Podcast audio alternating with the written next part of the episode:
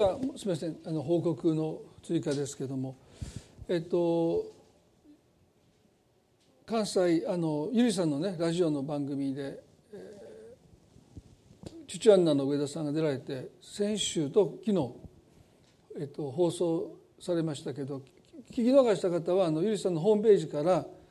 えっと、今までの分を全部聞けますので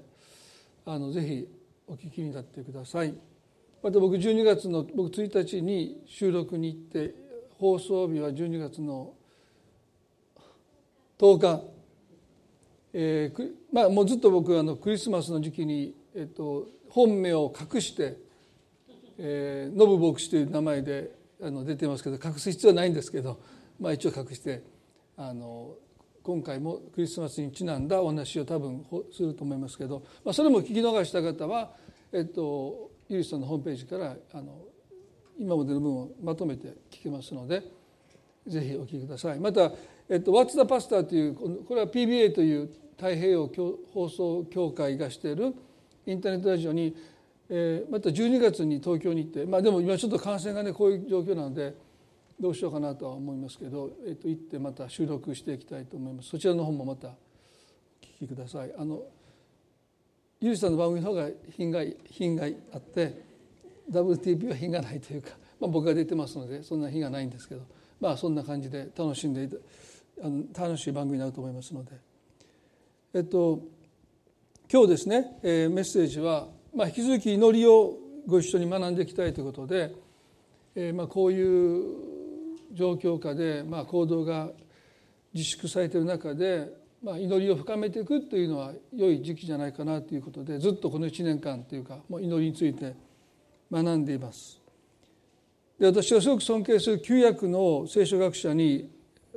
ブルックマンという方がいて、まあ、その方が「叫びは神に届いた」という本を書いてるんですね。でまあ難解なのでなかなかそのまま読んでもちょっと分かりにくい、まあ、聖書学者が書いた本なんですけどでも本当に祈りについて素晴らしいことを彼がよく言ってるので、まあ、そのを副教材にして、え旧約聖書の中にある祈りを取り上げて、まあ、しばらく学んでいきたいなと思います。で今日はモーセの祈りを取り上げるんですけどもそれは民数記の14章に記されている非常に有名な祈りです。でも今日はその祈りを取り上げる前にこの民数記の13章14章の、えー、まあ出来事からですね一つ大切なことをご一緒に学びたいというふうに思っています。でこの民主主義の13章14章というのは、えー、エジプトの地で奴隷であったイスラエルの民がモーセに率いられてエジプトを脱出してこの約束の地の手前まで来た。しかし彼らはその地に入っていかないで荒野へと引き返したということが記されている箇所なんですね。でなぜわざわざモーセが使わされて推定200万の民が、まあ、意を決してエジプトを脱出して荒野を旅して約束の地の手前まで来たのにその地を受け取らなかったのか。どうしてその地を拒んで荒野へと戻っていったのか。そこで何が起こったのか。そのことを今日皆さんと一緒に考えたいなと思います。でこの約束の地の手前まで来た時にモーセは12部族から1人ずつ選んで、まあ、12名をその地に派遣したんですね。40日間彼らはその地を生き巡って報告を携えて戻ってきました。民数記の13章のもし聖書を開きできたら13章の28節ですね。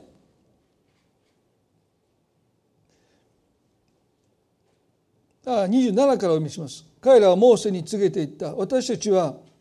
あなたがお使わしになった地に来ました。そこにはまことに父と蜜が流れています。そしてこれがその果物です。しかしその地に住む民は力強くその町々は城壁を持ち非常に大きくその上私たちはそこでアナクの子孫を見ました。ネゲブの地方にはアマリク人が住み山地にはヘテ人エブス人エモリ人が住んでおり海岸と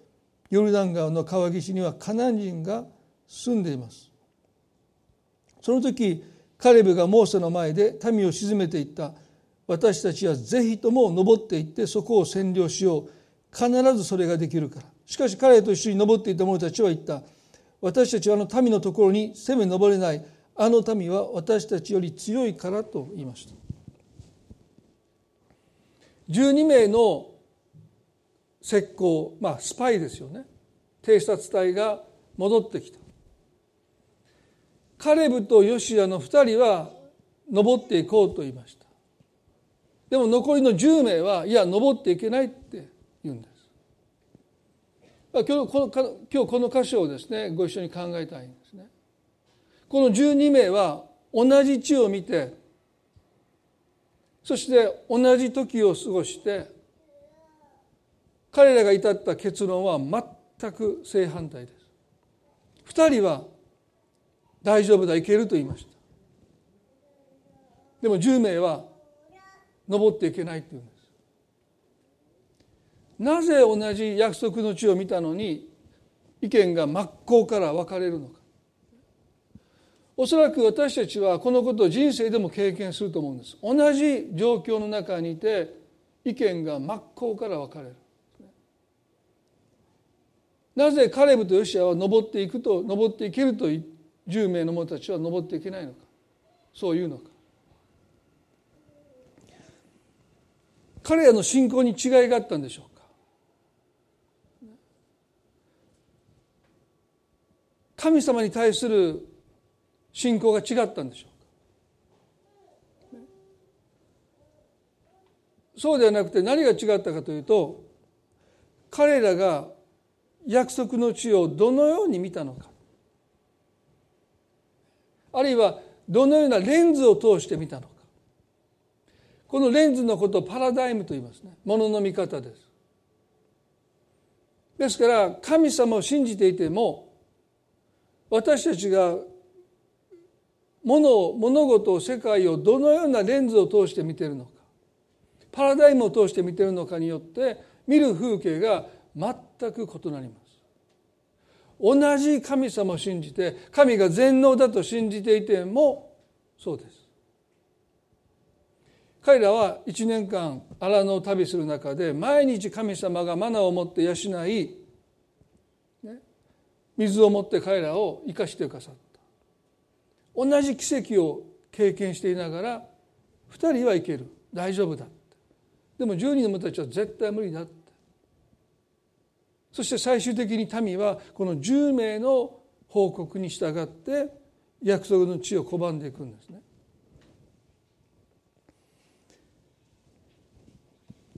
私たちが神様を同じ神様を信じ同じ聖書を読んで同じ信仰を持っていてもこのどのレンズを通して世界を見ているのか。ヨーレの九章にそのことがはっきりする出来事がありましたね。イエスと弟子たちが歩いていると生まれつき目の見えない人が物乞いをしていました。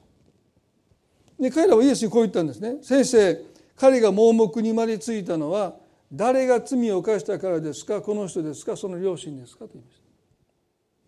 た。まあ、この箇所はよく取り上げるので皆さんもよくご存知だと思いますけれどもなんでそんな、まあ、唐突に思えるようなね私たちからすればですよね。そんな質問をイエスに投げかけたかというと当時のものの見方ですよね。生まれついた時に何か重い障害を持っているということはその子供がお母さんの胎にいる時に罪を犯したのかまあ馬鹿げてますけどねでも胎の中にいる時に罪を犯したのかあるいはその子が母の胎にいる時に両親のどちらかがあるいはいずれか両方が罪を犯したことへの神の刑罰だという考え方が当時の生まれながらそのような苦しみを負った子供に対するあるいは苦しみに対する見方でした。ということは弟子たちはイエスを信じて弟子になったんだけどものの見方は変わってなかったということなんですね。でこのことは私たちに大きな一つのチャレンジを与えますよね。私たちは神様を信じる信仰を持ってもこのものの見方が変わらないと風景はそんなに変わらないということです。あれクリスチャンになる前とクリスチャンになった後の風景が、まあ、劇的に変わったという人もいますよ当然ね。でもそんなに変わらないってそんな声をよく聞きます。救われた瞬間喜びがあって感激があって何か世界が変わったかのように思えてもですねまあよくよく見るとそんなに変わらない以前同じ問題があって直面している状況も問題もそんなに変わらない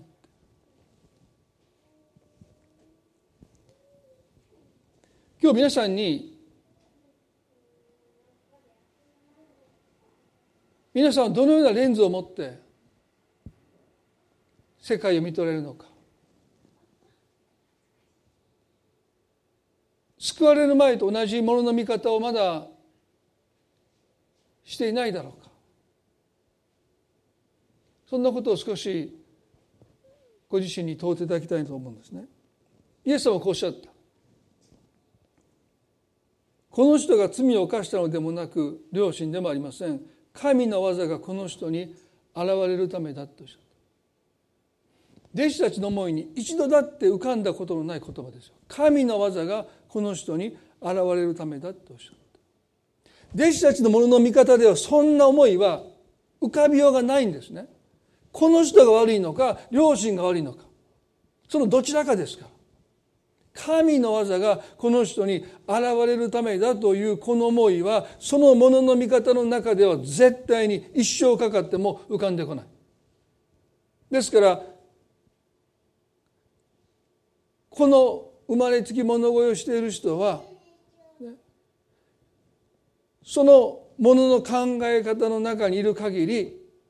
自分を責めるか両親を責めるかしかできないんですよ。で彼はね母の単位いる時に罪を犯しようがないのでおそらく彼は心のどこかで自分の両親を責めていたでしょうね。あなた方のせいでこんな苦しみを私は負ってるんだって。でもイエスは神の技がこの人に現れるためだ。それがイエスのものの見方です。何という皆さん大きな違いでしょうか同じ状況を見て彼は両親を責めて街行く人は彼のせいか両親のせいかと議論し合ってでもイエスだけがこの人の罪でもなく両親でも罪でもないこの苦しみは神の刑罰ではないこの人に神の技が現れるためだとおっしゃった弟子たちはそれを聞いてねおそらく納得しなかったと思いますよ。何をイエス様おっしゃってるんだって。ね、そんなはずないって彼か彼の両親が罪を犯した結果なんだって弟子たちはそう思ったと思うんです。でも彼らがもしね結婚して自分の子供が生まれた時に生まれつき何か障害を持って生まれた時に彼はどう思うんでしょうか？この子が母の単位にいる時に何かしたせいだってそんなふうに我が子の苦しみを弟子たちはそんなふうに思うんでしょう。それとも私たちが何かしてしまったからこの苦しみが与えられたってそう思うんでしょうか？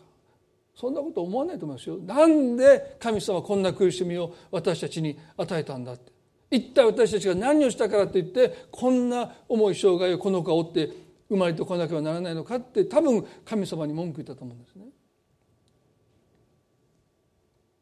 勝手なもんですよね。今日私たちは彼を見た時のイエス様のものの見方そのものの見方をもし私たちがクリスチャンとしてできるならば世界の風景私たちが見ている風景はおそらく大きく変わると思います。まあ前にも皆さんにね何度かお話したことがありますけれども、まあ、その前に呼ぶという人がいますよね。で彼は10名の10人の子供を失うんです。そしてその後彼自身が重い不病になって苦しんだ。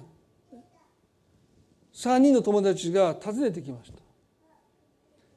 変わり果てたイブを見てこの3人は泣くんです。あまりにも痛々しいですね。同情して。そして1週間近づけなかった。でも1週間が経ってヨブのもとに来るとヨブがですね身に覚えのない苦しみだっていうわけですから。本当にそうなんです。ヨブにとってはその苦しみは神の技が彼に現れるための苦しみであって彼が何か悪いことをしたからその苦しみの中にいるわけじゃないんです。ですからヨブはね全くもって身に覚えない苦しみの中で叫んでる。で彼は最初聞いてたんですね。でもだんだん腹が立ってきた。そんなわけないだろうって。この苦しみはあなたが何かをしたかとの結果だって。だからね彼はこういうんです。私の見るところでは不幸を耕し害毒をまく者がそれを刈り取るのだ。予部の4の8で書いてますね。私の見るところでは不幸を耕し害毒をまく者がそれを刈り取るのだ。呼ぶよそんなはずないってあなたが何かしたからだあなたのせいで10人の子供たちは命を落として今あなたのその重い皮膚病の苦しみは刑罰としてあなたに与えられてるんだ。いい加減に人を責めるのを亀を責めるのはやめろって3人の弟子たちはこんこんとこの予部を訴えていくんですね。もちろん私たちは刈り取りの原則というものを知ってますね。例えば不節制をしていると病気になる。それはやっぱり自分がきちっと食生活をしなかったことで体に変調があって不調があって病気になるということはまいたものを刈り取るんだけど10名の子供を失うということに対して言えば一体何をしたんでしょうか？何を親がすると10名の子供がその刈り取りとして命を落とさなきゃならないのか？そんなことはないあるはずないんですよね。だから彼らは苦しみイコール罪に対する神の刑罰というものの見方を10人の子供を失って予部にも当てはめてそしてその中で予部を裁いている。まあ先ほど言おうと言おうとして言わなかったことは皆さんも何度も聞いてるのでどうしようかなと思ったんですけど私のおばあちゃん天国にいるのでねもうまた天国で怒られますけど私追加マヘルニアを2回してるというそれが私の唯一の自慢なんですね。あんまりいないんですよ追加マヘルニアを 2, 2回したっていう人だからもうすごく誇ってるんですけどもう3回したらもう死にたいぐらいの痛さなんですけどもう2回目だけでももう叫びましたけどね。1回目の時に私高槻にまだ独身に住んでいてまあ路上で倒れて夜中の12時ぐらいですね。で教会の方あの今日は来られてませんけどその方が僕を引きずってワンルームマンションに連れて行こうとしたんだけどもう完全に動けなかったので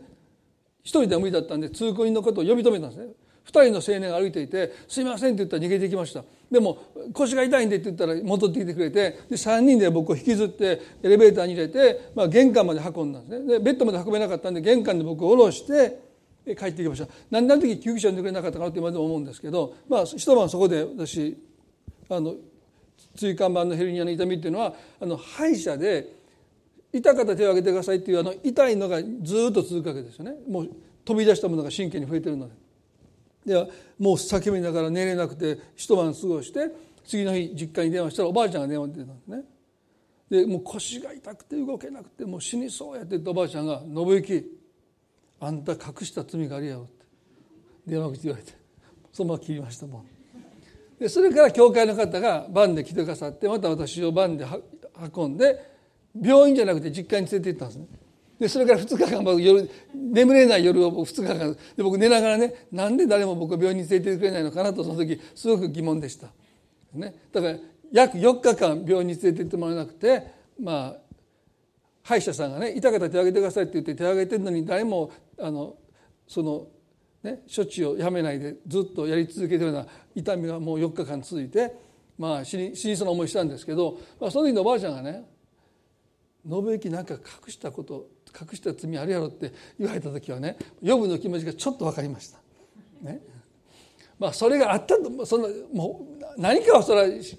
失敗もいろいろあるでしょうけどこの椎間板のヘルニアとどどのことをしたからこんな目に遭わないといけないのかっていうのは割に合わないですよね。だからまあやっぱ彼女のものの見方はやっぱこうだったですよね。でもね決して私はまあ祖母を責めれないっていうのはやっぱり私たちの中にもやっぱり救われる前の固定概念というかこうなんだっていう考えそれは人から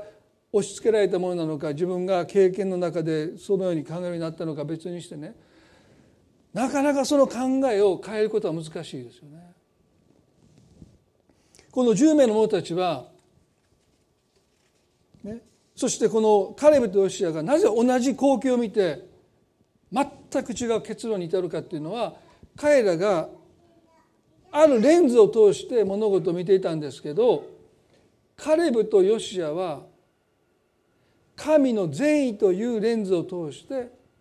約束の地を見ていたと言えると思います。ですからクリスチャンにとって大切なことは神様が全知全能なる神であって愛の方であってという、まあ、聖書が教えるところの神様とはこのようなお方だということを私たちが全部信じても神様があなたを善意を持ってしか導かないということにあなたがもし信頼を置いていないならば神様がいかなるお方ということあなたが見る風景はあんまり関係ないんです。私たちが見ている風景を劇的に変えるのは神が全知全能なるお方だということではなくてまあそれも大切ですけどね神様が善意を持ってあなたの私たちの人生を導いてくださるということに対する私たちの信頼それが神の善意というレンズをかけて物事を見るということなんですね。すると風景が変わって見えます。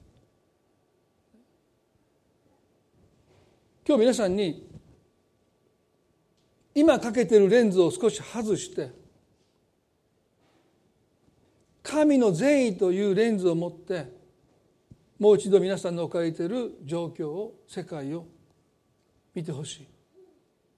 すると目にする風景が変わります。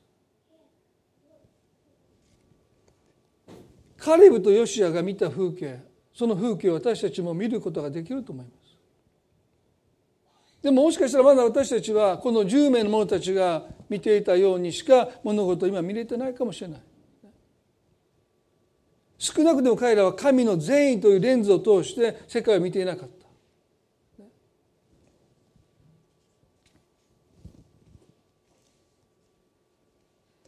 民数記の13章の3233で彼らはこう言うんです。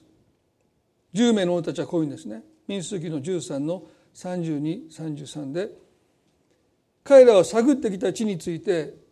イスラエル人に悪く言いふらしていった。私たちが生き巡って探った地はその住民を食い尽くす地だ。私たちがそこで見た民は皆背の高い者たちだ。そこで私たちはネフリム人ネフリム人の穴くじを見た。私たちには自分がイナゴのように見えたし彼らにもそう見えたことだろうと言いました。ここで彼らは約束の地を住民を食い尽くす地だと言いました。神様がせっかく奴隷の地から彼らを救い出して用意していてくださったその地その地を彼らは住民を食い尽くす地だと悪く言いふらしたと書いてますね。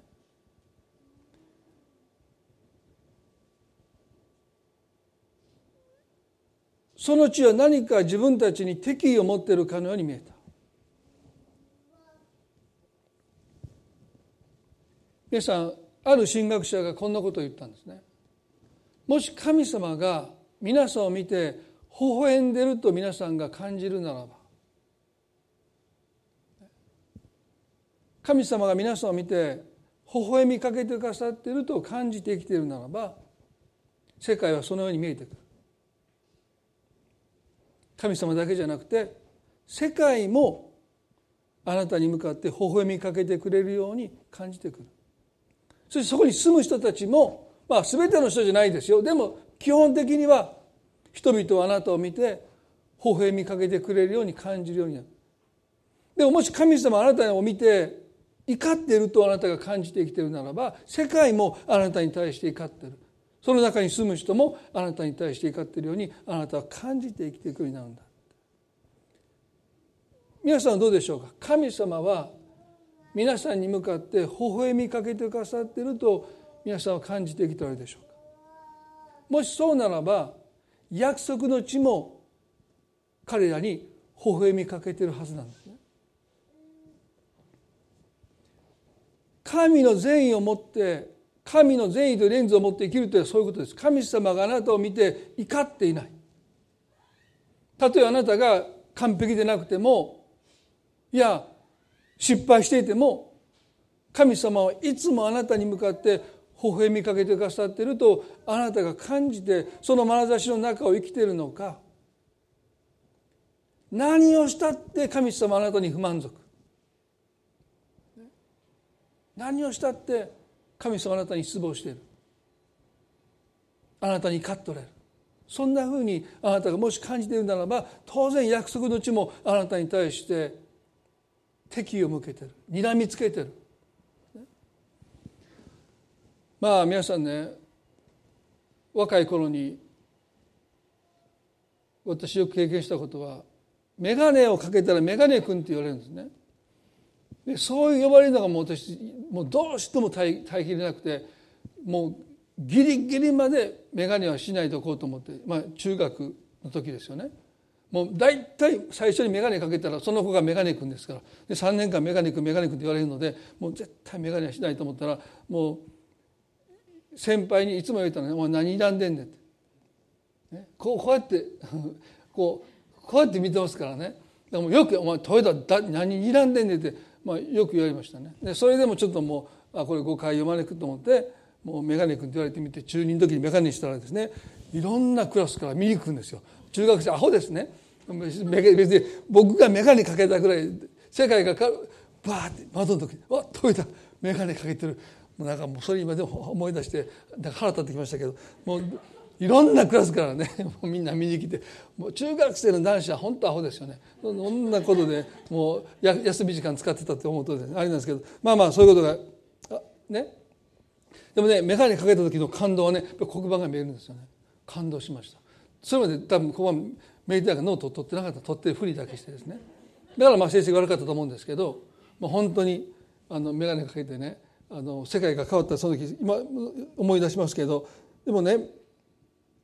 この10名の者たちは、ね、神の悪意というレンズはつけてなかったと思いますね。でも神の善意というレンズもつけてなかった。だから裸眼なんです。まあ厳密に言うと裸眼で見てるわけじゃなくて私たちは何らかの色眼鏡で偏見で物事を見てしまうので全くの裸眼で世界を見てる人はいないんだけど、まあ、少なくとも彼らはね神の善意とレンズをかけて物事を見ていなかった。そしてそこにたくさんの敵がいるのを見た時ですね。彼らはあるレンズをつけてしまった。それがこの33節でね私たちには自分がイナゴのように見えたし彼らにもそう見えたことだろうと言いました。これは恐れというレンズを目にした時の言葉ですね。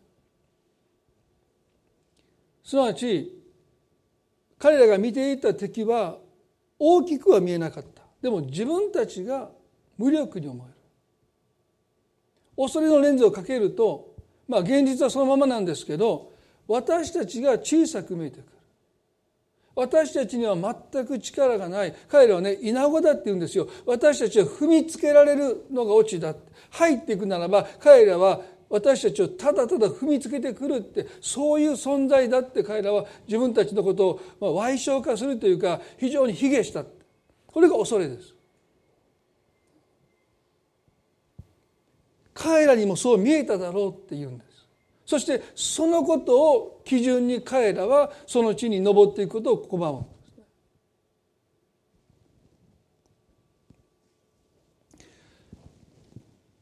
私たちが恐れというレンズをかけて物事を見るならば自分が小さく見えるだけじゃなくて私たちと共にいてくださる神様も小さく見えるんです。無力に思えるんです神の善意というレンズをつける前に私たちは恐れというレンズをつけて物事を見ていないのか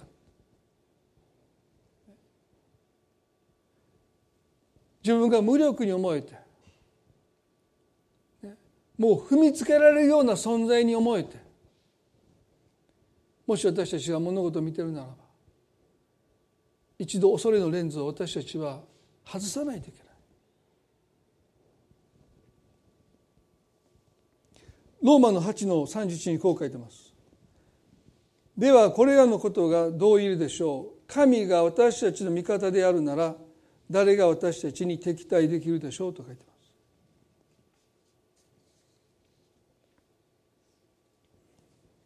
神が私たちの味方であるなら誰が私たちに敵対できるでしょう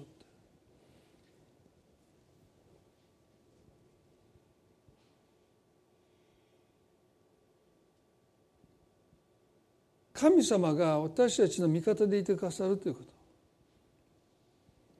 神の善意のレンズで物事を見るということはそういうことなんですね。神様はいつだってあなたの味方です。私たちの方が神様に敵対する時ありますよ。背を向ける時ありますよ。でも神様はいつだってあなたの味方です。その立場を変えることは絶対ないんですね。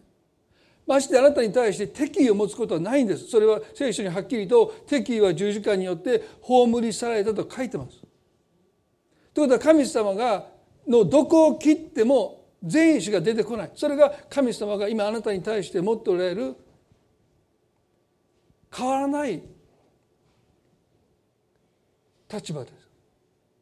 あなたの味方なんです。たとえあなたの本来味方する人があなたに敵対しようが予部の3人の友人が予部に敵対し予部を責めようが神様はいつだって皆さん予部記を読めば分かるでしょ？神様は最後まで予部の味方でした。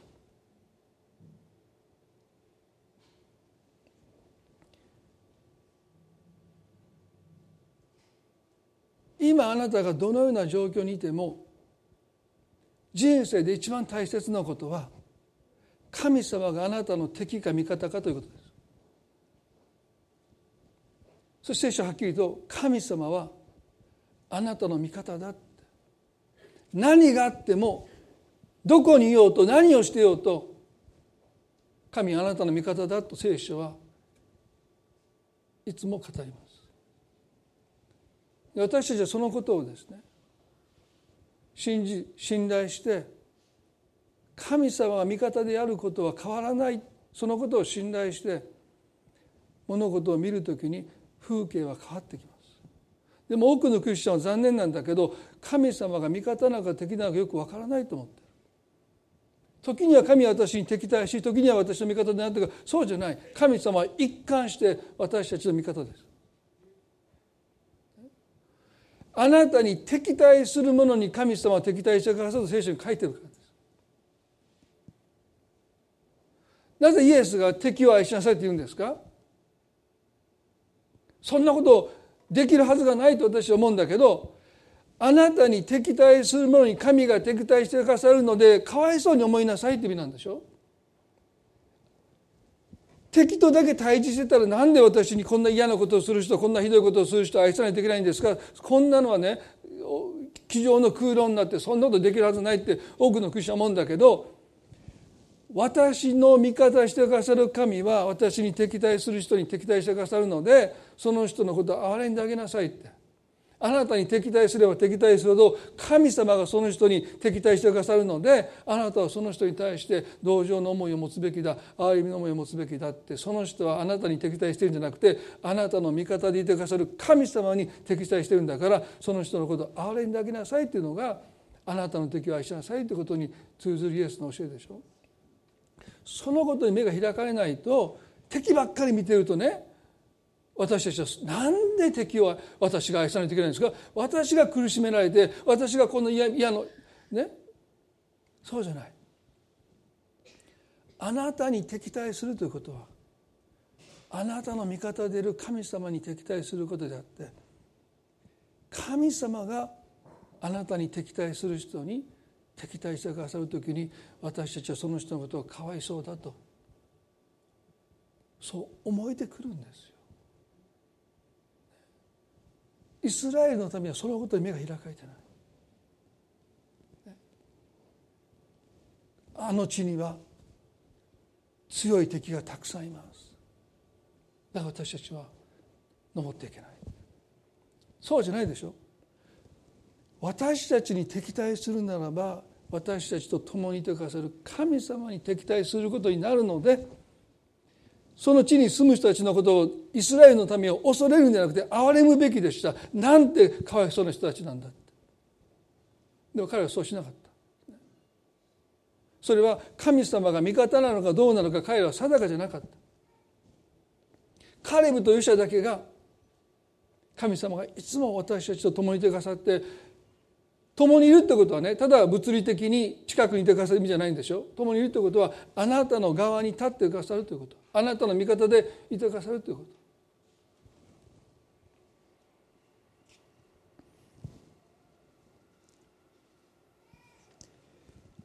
民主主義の14の910最後にこの箇所を読んでまとめたいと思いますけれども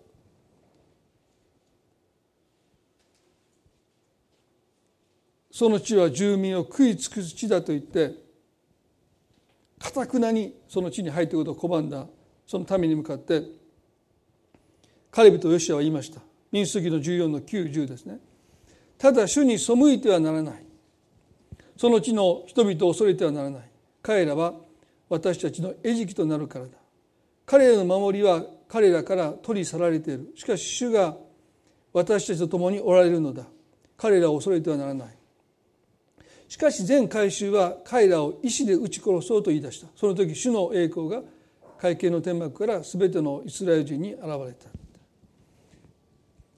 カレブとヨシアは敵を恐れてはならないと言いました。皆さん恐れるということは礼拝の一つの形ですね。ですから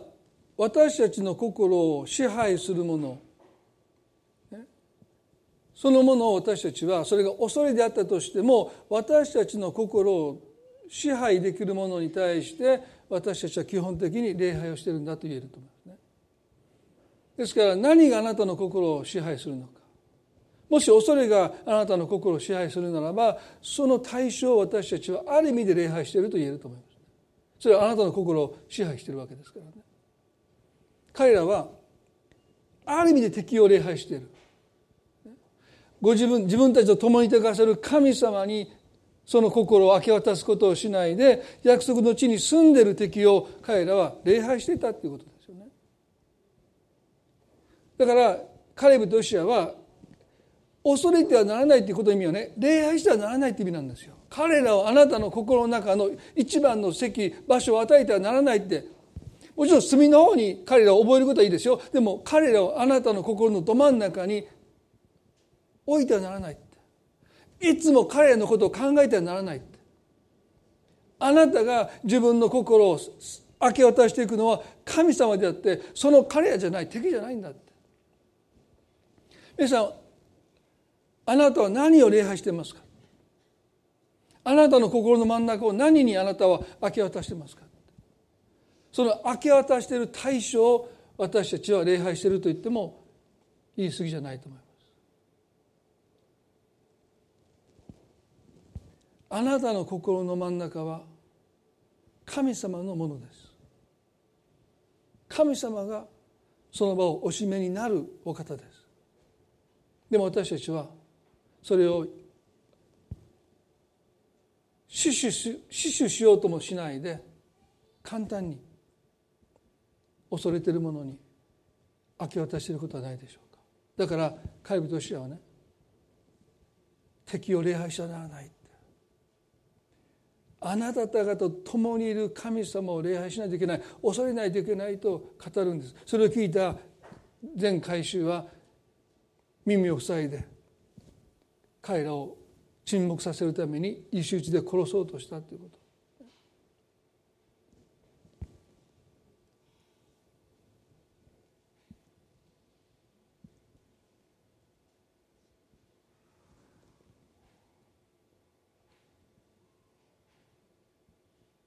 私たちはこの歌詞この出来事をね一つの教訓として心に留めたいと思うんですね。カレブとヨシアは現実を見ていないって言って民を危険にさらすのかと言って石打ちで殺されそうになりました大体信仰の世界ってできるって言った方がですね現実を見てないって言われるんですね。できないっていう方が現実分かってるって、ね、楽観的になると責められて悲観的になると褒められるんですね。彼人としては楽観的になって現実を見もしないで勝てそうにもない敵にただ精神論で突進していこうとしているのか。そうじゃない。神の善意のレンズで何を彼らが見たかというとこう書いてますね。彼らの守りは彼らから取り去られていると彼人としては言いました。もう敵は逃げる用意をしてるって言うんです。嘘でしょって。いや待ち構えてるじゃないかって。ただ繊維みなぎってるじゃないかって見えるんだけどいやそれもう彼らの守りは取り去られてると言いました。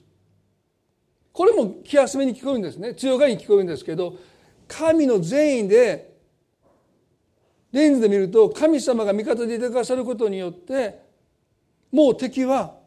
恐れおののいているということを彼人としては知っていた。この40年後後にですねこの時20歳以上の者はみんな荒野で亡くなった後モーセの後にヨシアという人がリーダーになって2人の石膏を使わします。有名なエリコの町でラハブという遊女がいました。まあ今で言うならば売春をして生計を立てている女性の家に2人の石膏は身を寄せた。どうしてかというと、まあ、多分彼女にはいろんな見知らぬ男性が出入りしたのでまあ、怪しまれない怪しまれないだろうということでこの2人は、まあ、そこを訪ねていった、そしてそのラハブから驚くことを聞くでしょ。エリコの町の住民はみんな勇気を失って今にも逃げ出しそうですと聞くんです。高くそびえる城壁の町。その中のエリコの住民はもう逃げるもう今にも逃げそう。もし大きな声で「あっ」て言っても逃げてきますどう見てもそう思えないけどその内部事情をラハブは言うんです。そしてね二人の石膏にこう言うんです。あなた方たちがこの町を征服した時に私のことを忘れないでください。どう見たってイスラエルには勝ち目がないんですよね。でもラハブは自分の命と自分の家族をイスラエルが勝つ方にかけるんです。だから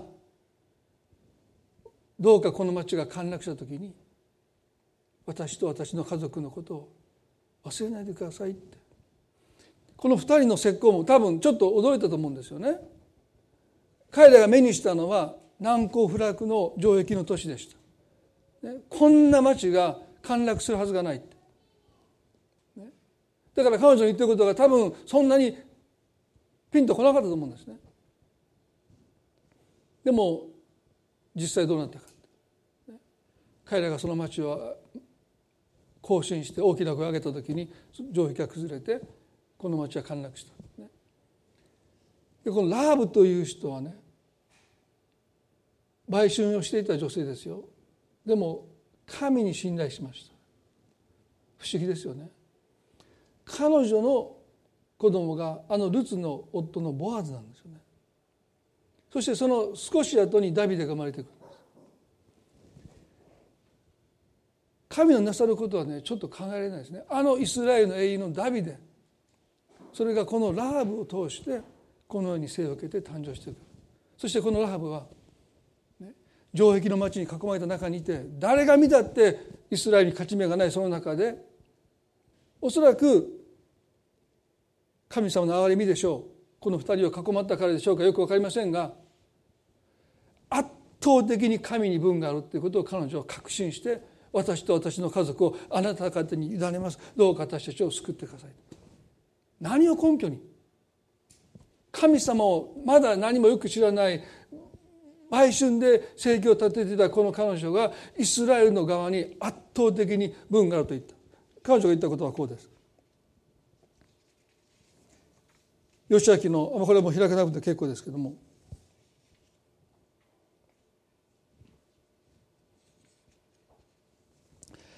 あなた方の神主は上は天下は地において神であられるからですと義明の2章の11節で言いましおそらくイスラエルのどんな宗教家よりもラハブのこの告白はですね素晴らしい告白です。天においても地においても。天だけじゃない。天国にいるだけじゃない。この地においても神は神でおられるんだって。天国にいるだけで何かね私たちの生活と無関係な場所でただ天にいる神じゃなくてその方はこの地にもいてくださって神でおられるんだっていうことを彼女は告白し私はこの神にかける。そう言って彼女は誰が見たって勝ち目のないイスラエルに自分の命と家族の命をかけていった。それは彼女が恐れのレンズではなくて神の善意というレンズを通してその状況を見て疑いもなく神の側に分がある圧倒的な勝利がそちらにあるって言って彼女は救いに至っていく。やがてあのルツの夫となる坊主を産んでいく。本当に不思議だなと思わされますね。今日皆さん少し祈りたいと思いますけれどもどうぞ目を閉じていただいて。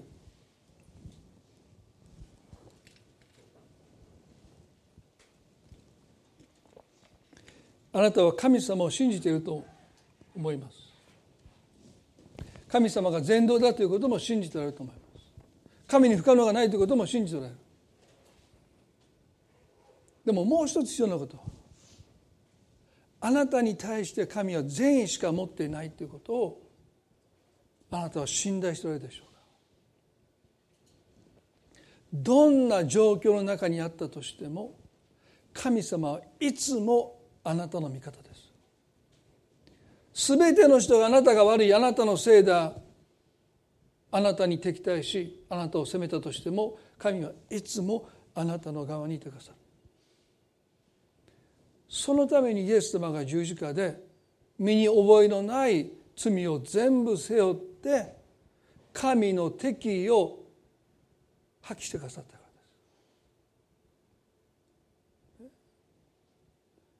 だから神はこの十字架の御業ゆえにあなたに敵意を抱くことは不可能なんです。不可能っていうことはね何があっても御子イエスが十字架においてその敵意をその身において発揮してくださったので持ちようがない。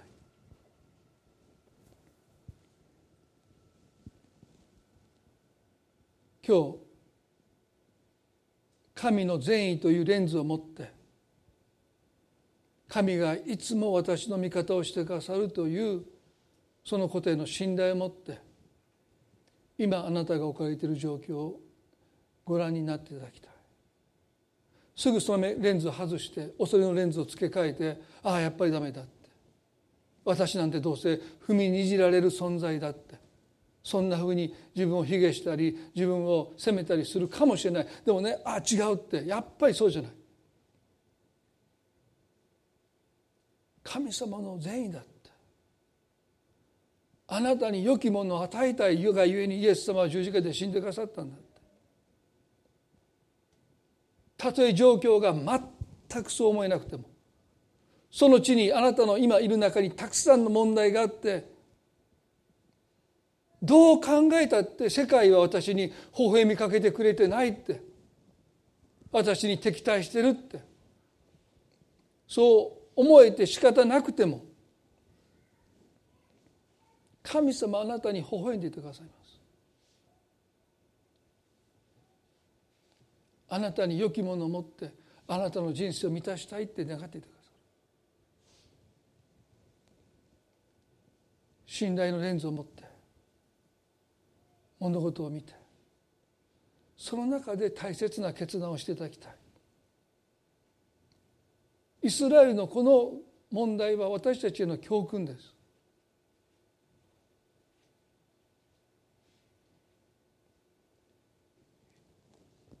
恵み深い。私たちの天の父の神様。今私たちは歴史私たちが知る限りにおいてあるいは今生きておられる方々のその経験の中で一度とも一度たりとも経験したことのない全世界がこのウイルスで苦しんでいます。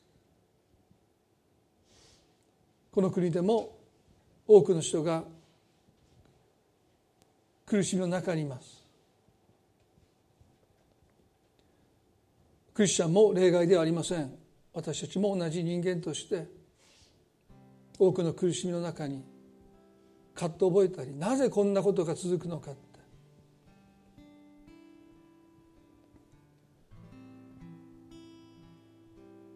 この状況が変わることを私たちは願っています。まず大切なことは私たちがこの状況を見るレンズ。何をもって今の状況を私たちが見ているのか。神様あなたの善意を通して物事を見ることを私たちは今日もう一度心に留めたいです。風景が変わって見えます。そこに問題もたくさんありますけども。でも少なくても世界は私たちに敵意をむき出しにしているわけじゃない。問題はあります。でも神様が私たちに微笑みかけてくださるようにこの世界も私たちに微笑みかけています。私たちに助けの手を差し伸べようとしています。あなたが味方であるということは一体誰が敵対できようかと聖書が書いている通りです。神はそしてこの社会はこの世界は私たちを助けようとしています。それは神が私たちの側にいるからです。主よあなたが全能なお方であることを私たちは信じている。でも風景は変わらない。あなたの善意のレンズを持ってもう一度今置かれている状況を見ることができますように。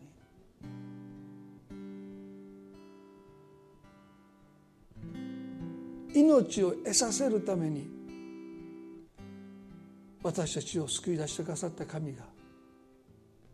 なぜ剣で私たちを滅ぼすのか。神様恐れおじけて退くのではなくてあなたを信頼して一歩前に進むことができますよ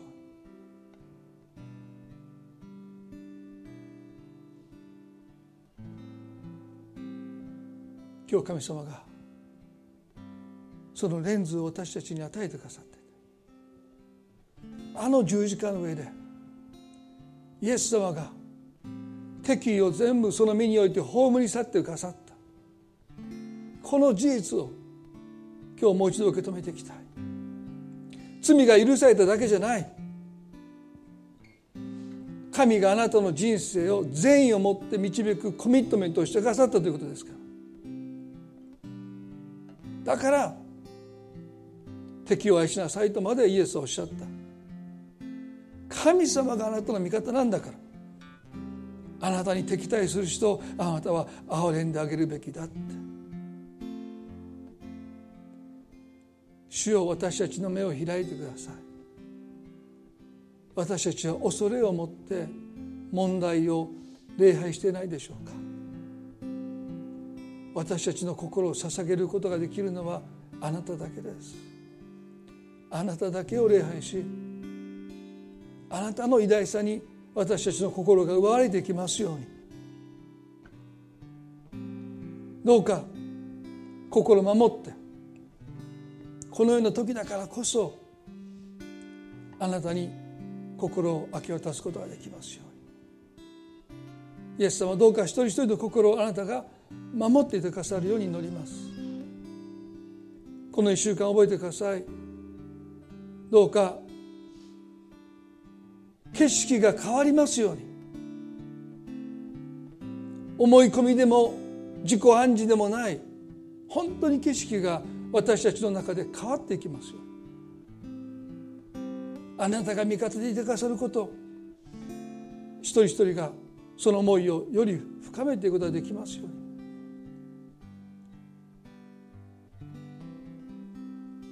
どうかお一人一人の上にまたそのご家族のお一人一人の上に等しく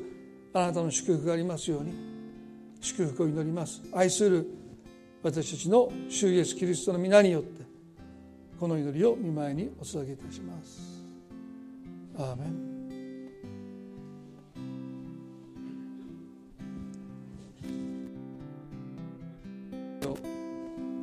捧げたいと思います。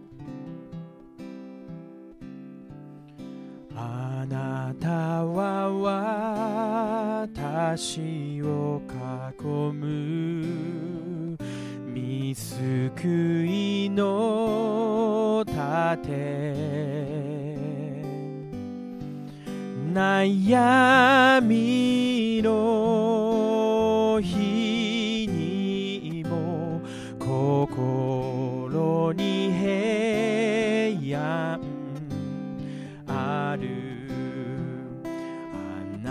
たは私の栄光永遠にある希望暗闇を襲っても決して恐れ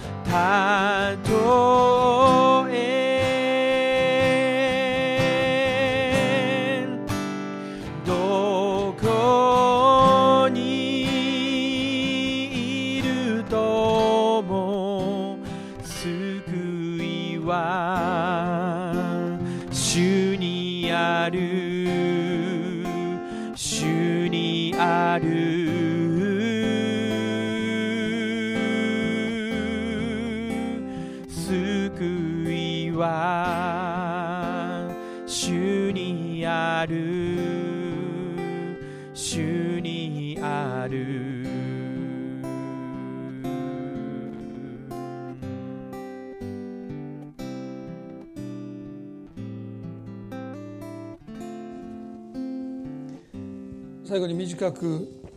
乗りたいと思います。今日皆さんの中で神様がいつも私の味方をしてくださる方だ。神の善意というレンズを持って物事をしっかりと見ていきたい。今までのものの見方を今横に置いて新しい十字架の宮座に基づいたものの見方を持って歩んでいきたい。すぐ恐れのレンズをかけてしまいますけども神の善意とレンズを持ってしっかりと今置かれた中で生きていきたい。そう願われる方はどうぞ心の中で神様と一緒に私と一緒に祈っていただきたいと思うんです。神様あなたを助けてくださいます。神様